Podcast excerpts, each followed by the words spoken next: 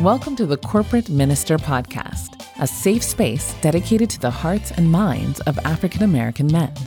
Today's work environment presents some unique challenges for Black men, and they can sometimes feel overstressed, overburdened, and at the same time undervalued and underappreciated. The Corporate Minister podcast is about speaking a word of support, encouragement, and healing to the men in these spaces, as well as to those who love and support them. We also seek to provide a means for others to understand these men, their hopes, dreams, and challenges, in order to bridge the gaps and create a dialogue. Our guiding principles in these discussions are the Word of God and the love of Jesus Christ. Our bedrock scripture, and the one that underpins all of our work here, can be found in Matthew 11, 28 and 29, where it is written, Come unto me, all ye that labor and are heavy laden, and I will give you rest. Take my yoke upon you, and learn of me, for I am meek and lowly in heart, and ye shall find rest unto your souls. With that, we welcome you to the Corporate Minister Podcast, presented by your host, the Reverend Dwayne Dixon. Welcome to the Corporate Minister Podcast. My name is Dwayne Dixon, and I serve on the ministerial staff at Progressive Baptist Church in St. Paul, Minnesota. I'm also a technology executive, and I've been in corporate America for more than 25 years. My calling is to minister to the needs of men who are sometimes forgotten, educated men of color.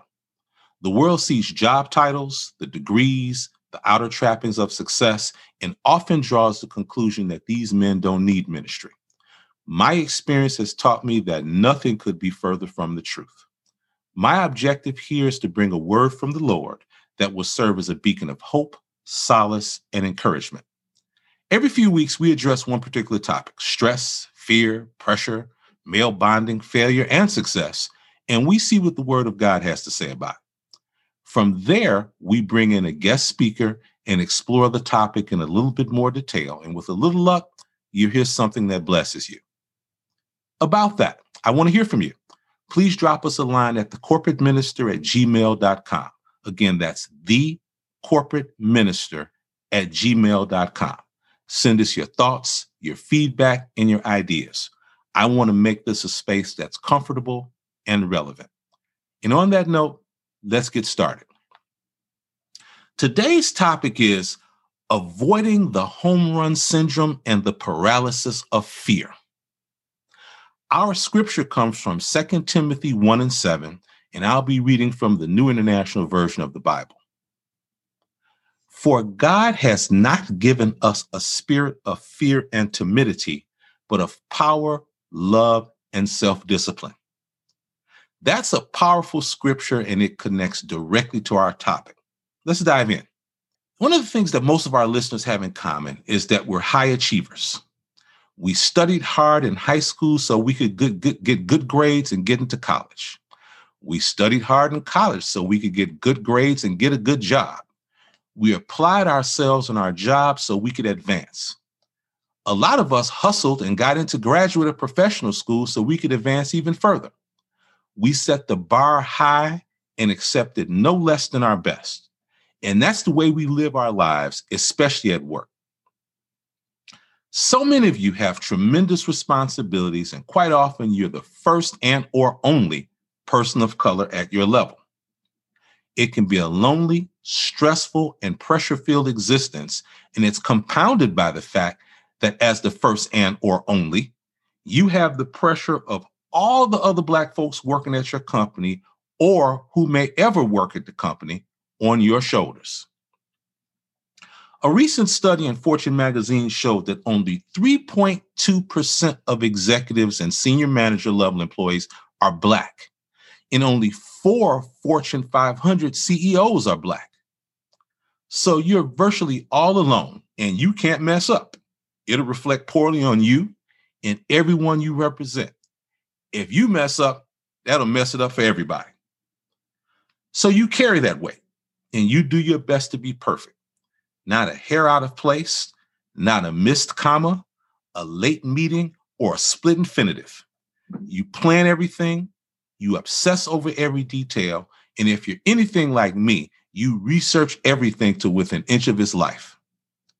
In short, you become a perfectionist. You can't fail because if you do, something will go wrong. You can't fail because it will reflect poorly on everybody else. You can't fail because there will be dire consequences. Their fear of failure is a monster. And because of that fear, we can decide that every time we come up to bat, we have to hit a home run. And that's the home run syndrome the perceived need to be perfect every time. And let me tell you about that fear driven perfectionism. It can paralyze. As a matter of fact, there's a phenomenon called perfection paralysis, and it's defined this way a mental state caused by stress and anxiety toward the need to be perfect. When we're so convinced that we have to create something perfect, we often freeze completely, unable to even start. This is a defense mechanism due to the fear of failing or not producing something perfect or not being entirely perfect. This often leads to avoiding opportunities to succeed because of the fear of not performing at your very best. That's a bad place to be in, and certainly not one conducive to doing your best work. Well, how do we break out of that? It starts with the realization that you are human, not perfect. And the next part of that realization comes from our text. So let's kind of get into that. The book of Second Timothy was written by Paul, and regular listeners to the corporate minister know Paul's story. Quick review his name was originally Saul. He was a relentless persecutor of Christians, but on the road to Damascus, he was blinded and subsequently converted to Christianity. After that experience, his name became Paul, and he ultimately became one of the most prolific missionaries of Christianity. He made multiple missionary journeys, spreading the gospel of Jesus Christ and setting up churches as he went. As he would move on, he would write letters to the churches in those various places, and those letters became what we've come to know as the epistles or letters of Paul. Sometimes he would write letters to specific men, pastors who were leading the churches in the places he visit, visited. He wrote two letters in particular to a young minister named Timothy. And our text comes from the second one that he wrote. Paul is actually writing this letter from prison in Rome, and this is his last letter before he was to be executed. Now, Timothy was leading the church in a place called Ephesus, that's located in modern day Turkey, and he was experiencing a great deal of opposition to his leadership. Believers and non believers alike were pushing back on him and his teachings. Like many of us in corporate America, Timothy was virtually all alone. And this is where we find our text. For God has not given us a spear, a spirit of fear and timidity, but of power, love, and self-discipline. A key point here is that Paul was very fond of Timothy. He considered him almost as a son. In this letter, he's sending Timothy encouragement, building him up, telling him not to be afraid, telling him not to be timid, telling him to be bold with a spirit of power, telling him to show love, telling him to show self discipline. As a matter of fact, there's something interesting to be found in the verse just before this one, verse six, where it says, This is why I remind you to fan into flames the spiritual gift God gave you. In other words, Paul is reminding Timothy that God bestowed upon him the gift to be in that place, the gift to lead, the gift to have power and not fear. Well, what about us? Well, we rec- need to recognize a few things. Like Timothy, God has placed in us and placed us in our spaces and enabled us with the gifts to thrive and succeed. And if we have God's gifts, we don't need to be fearful. If we have a spirit of power, we don't need to be perfect. And if we don't need to be perfect, we don't need to be paralyzed. And with that, I'd like to introduce today's guest. Dr. Frank A. Thomas is a theologian, author, teacher, coach, and most importantly, he is a preacher's preacher. Let me tell you more about him. Dr. Frank Thomas currently serves as the director of the PhD program in African American Preaching and Sacred Rhetoric at Christian Theological Seminary. Dr. Thomas has taught preaching to doctoral and master's level students at McCormick Theological Seminary in Chicago, Memphis Theological Seminary in Memphis, and United Theological Seminary in Dayton, Ohio. Dr. Thomas served as the senior pastor at New Faith Baptist Church of Matteson, Illinois, my mother's church, and Mississippi Boulevard Christian Church of Memphis, Tennessee for a total of 31 years. He holds a PhD in communications from the University of Memphis, a Doctor of Divinity from Christian Theological Seminary, a Doctor of Ministry from Chicago Theological Seminary, a Doctor of Ministry from United Theological Seminary, a Master of Divinity from Chicago Theological Seminary, and a Master of Arts in African American Caribbean African Caribbean Studies from Northeastern Illinois University. It is my pleasure to introduce to you the Reverend Dr. Frank A. Thomas. How you doing, Doctor? I'm good, Dwayne. Thank you so much for having me. It's a, a good day to share in your ministry and to hear and listen about perfectionism. I know some of what you speak, and uh, I look forward to just the conversation that we're getting ready to have. That is wonderful. Now, you keep really, really busy. I mean, between the program at CTS, you're writing, you're speaking, you're coaching. Can you tell our audience more about what you're up to these days? I am um, working my, my, my project. So I believe that um, we have three major, I won't say careers, but phases of our our careers. I did a piece in the corporate world in my younger years uh, for eight years. I then did a pastoring stint for about 31 years, and now I'm a professor. So I think that I'm doing the same thing, helping people through the preaching and the teaching of the gospel. I, I discovered my call while I was in my first eight years in the workforce out of college, went back to seminary. So what I'm doing now is living out this vision that I think that Africa, uh, that American Christianity in particular, is in need of revival. And I think the beauty and the genius, the power, the depth, the imagination of African American preaching can help bring a revival in the American Christian church. So I'm working on that, teaching students preaching, teaching them to teach preaching, and just really working with anybody that wants to improve their preaching uh, to improve because that's one of the roads that we uh, take to a preaching renaissance. Preaching has to get better to meet the needs of people, of the culture. So that's kind of the project that I'm working on right now. That is outstanding. And that's really, really good to hear. Now, you are no stranger to the concept of, of, of avoiding the home run syndrome. Um, how does yeah. that matter to you? How has that shown up in your life? I, you know, probably I grapple with this in my preaching. You know, as a pastor, particularly in African American church, we highly prize preaching. And so you evaluate it every Sunday virtually by the congregation on the sermon you preach. And I had an experience once where um, a, a, lady came to me at the end of the service. You know, people say all kind of crazy things to you at the back of the church, some good, some crazy. And she said, I invited my friend to come to church this week to hear you, and you weren't even good. That's what she said to me. so I started reflecting that I can't hit a home run every Sunday. No preacher can hit a home run every Sunday. And so what I learned is that people judge you by your batting average. Mm.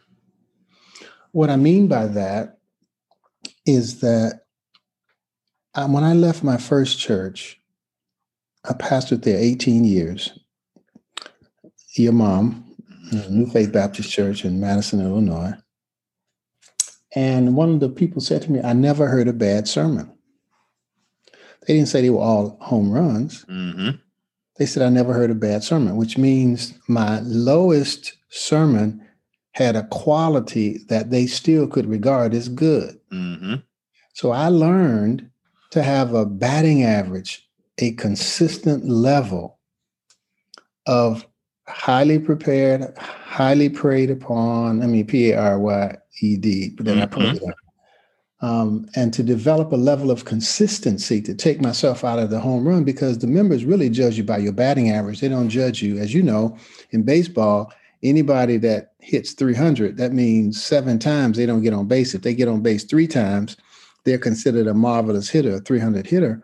And so I think that my members judge me by my batting average, not the home runs that I hit or tried to hit on a regular basis.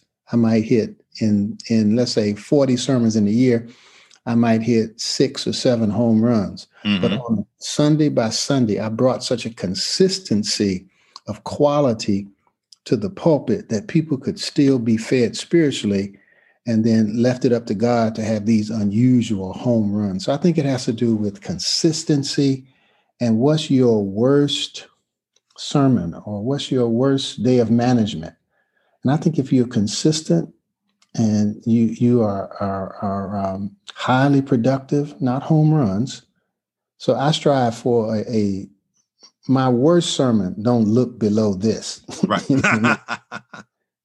and I think I think that takes you, you know, and I'll say one more thing too.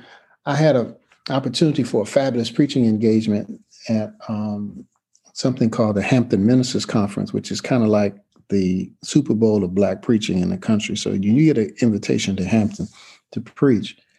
You know, it says something that you are regarded as one of the premier practitioners in the country. So I received the invitation in 2010 to do to be the morning preacher. I mean, I preach Tuesday morning, Wednesday morning, Thursday morning.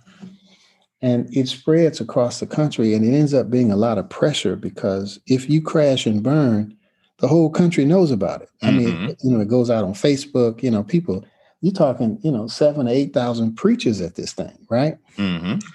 So the way that I calmed myself down was I preached on Sunday at my home church. And I said, on Tuesday, when I get up at Hampton, I want to be a better preacher than I was on Sunday.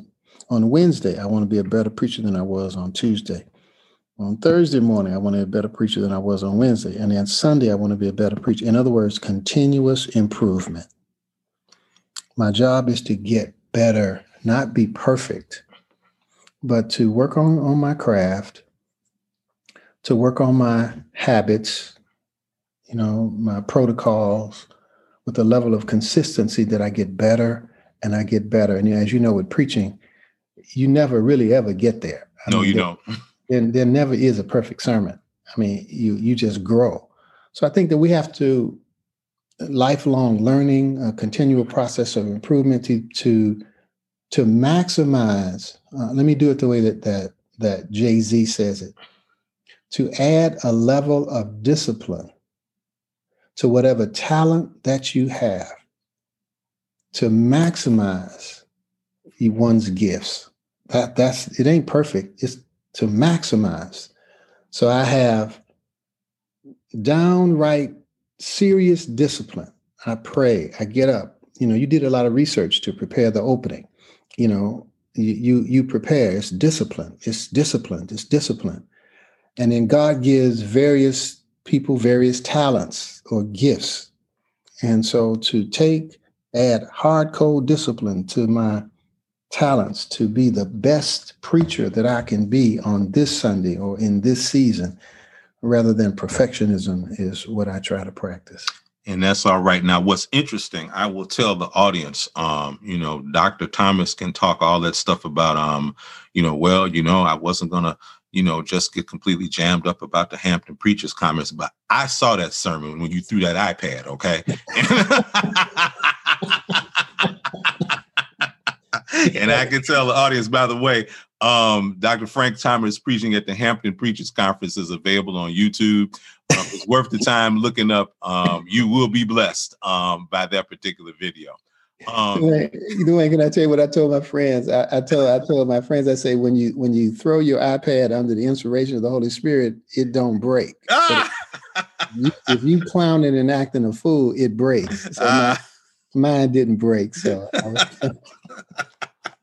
praise God, preacher. Listen, these are unsettling times. Um, how does this message, how does this particular message in, in your thoughts, how does this speak to such a time as this? I think that I call it moral imagination. Mm. That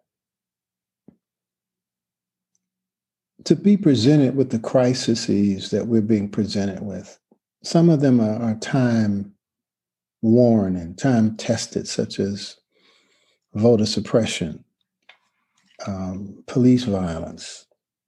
Others, like the pandemic, we've never experienced that. Only a hundred, one time in a hundred years. That's right.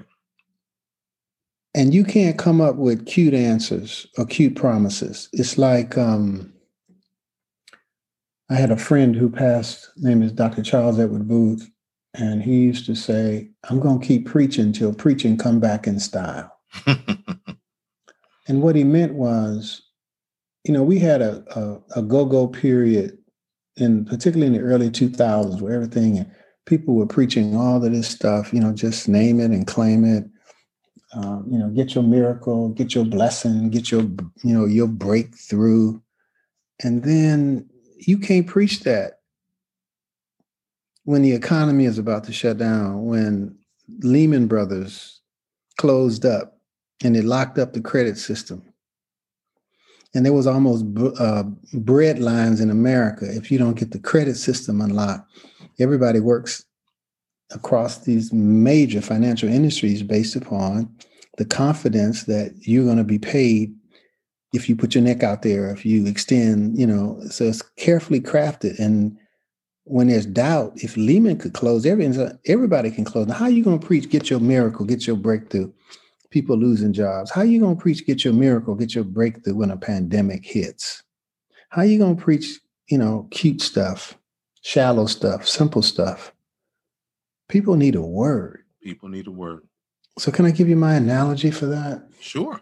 I say, I tell my students, can you preach that at your mother's funeral? Mm. So you you can't preach your haters are your elevators at your mother's funeral. That's right. You need a word. You need a word. And I think that we're in a time where people are hungry for the real word of God, not the cute, not the shallow. People are living in deep waters. And I think it takes imagination. I think it takes work. I think it takes prayer. I think it takes reading the text. I think it takes being honest. Just um just being honest. Mm. Well, here's my question for you. You you you spent 8 years in corporate America and so many of our listeners are living in these corporate spaces. As, as if we go back to our scripture, for God has not given us a spirit of fear and, timi- fear and timidity, but of power, love, and self-discipline. How do you think that speaks to these brothers in these corporate spaces trying to, to take care of their business out there? I think that I, what I have been most deeply afraid of is to be honest with myself. And while I have fear of police violence, I have fear of being discriminated against. I have all those fears. The deepest fear is I have to confront myself with honesty mm-hmm. And ask some very hard questions. Is all this really worth it? Mm um,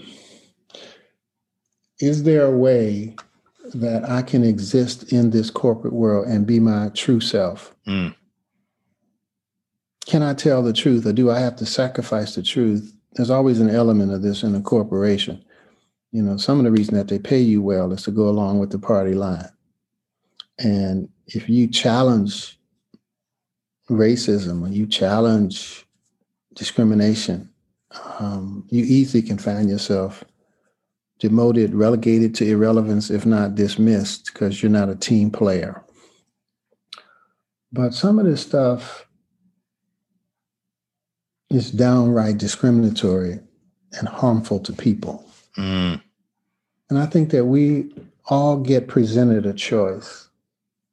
Are we going to sacrifice our principles to receive a check, to have an office, to live a lifestyle? And while I'm not an extremist, and I realize that there's some compromises that have to be made, there are other, also some other compromises that cost us deeply. Mm. Our self respect, our self esteem. Um, sometimes I say that agitation in our spirit is a gift from God. Mm. That sometimes it's time to do something different, either to behave different or speak different or you know, sometimes it's a signal to it's time to start our own. I mean, you know, the, the folks I'm talking to, I'm sure they've got great gifts, great talents, could open up their own thing if they wanted to. Um, sometimes the agitation is in your spirit. And then when you confront the fear of going out on your own,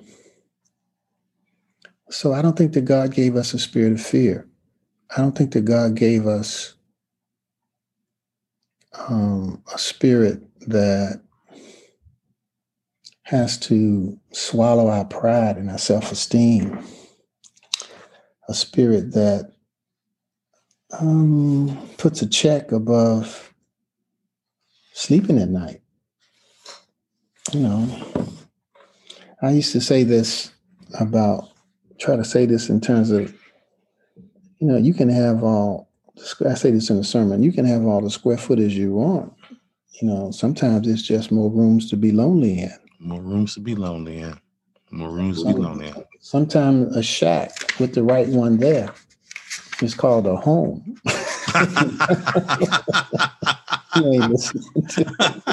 As we come to the end of our time together, do you have a final thought you'd like to share with the audience? I think I, what I'd like to finally leave the audience with is that the real work is on the inside. Mm. And in my relationship with Jesus Christ, I am a theologian and I do a lot of theology. I write it, I teach it, and I preach it. But what it all comes down to is on the inside of my heart and soul. Do I hate anybody? Have I been a hypocrite in my relationships?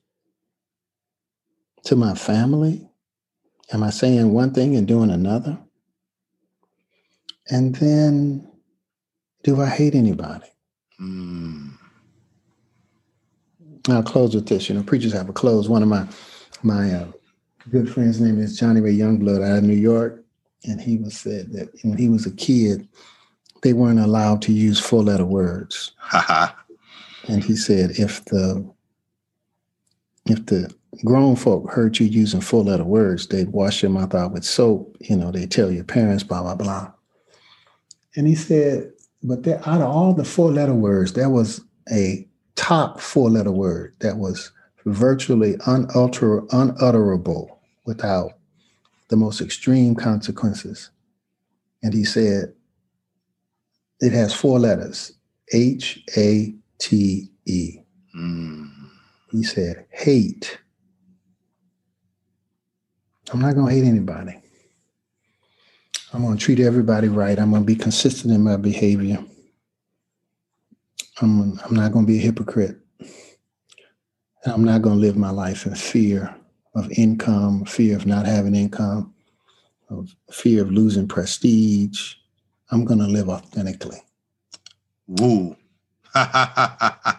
um, if we were in church, I would say, I think it said something there, brother. um, Dr. Thomas, I want to thank you so much for the time. I want to thank you so much for sharing. I want to thank you for just just making time to give up yourself and sharing with our audience. Thank you so very much, and I wish you all the best going forward. Thank you so much, man. Thank you for this opportunity, and God bless your audience. And I pray that some somebody who heard all this would be encouraged and strengthened in Jesus' name. Appreciate you, Reverend. Thank you, man. All right. Thanks for joining us at the Corporate Minister. We appreciate your spending time with us, and we would love to hear from you. If you have show ideas, prayer concerns, or if you are blessed by what you heard today, please drop us a note at thecorporateminister at gmail.com. Again, that's thecorporateminister at gmail.com. We look forward to hearing from you, and we'll see you next time.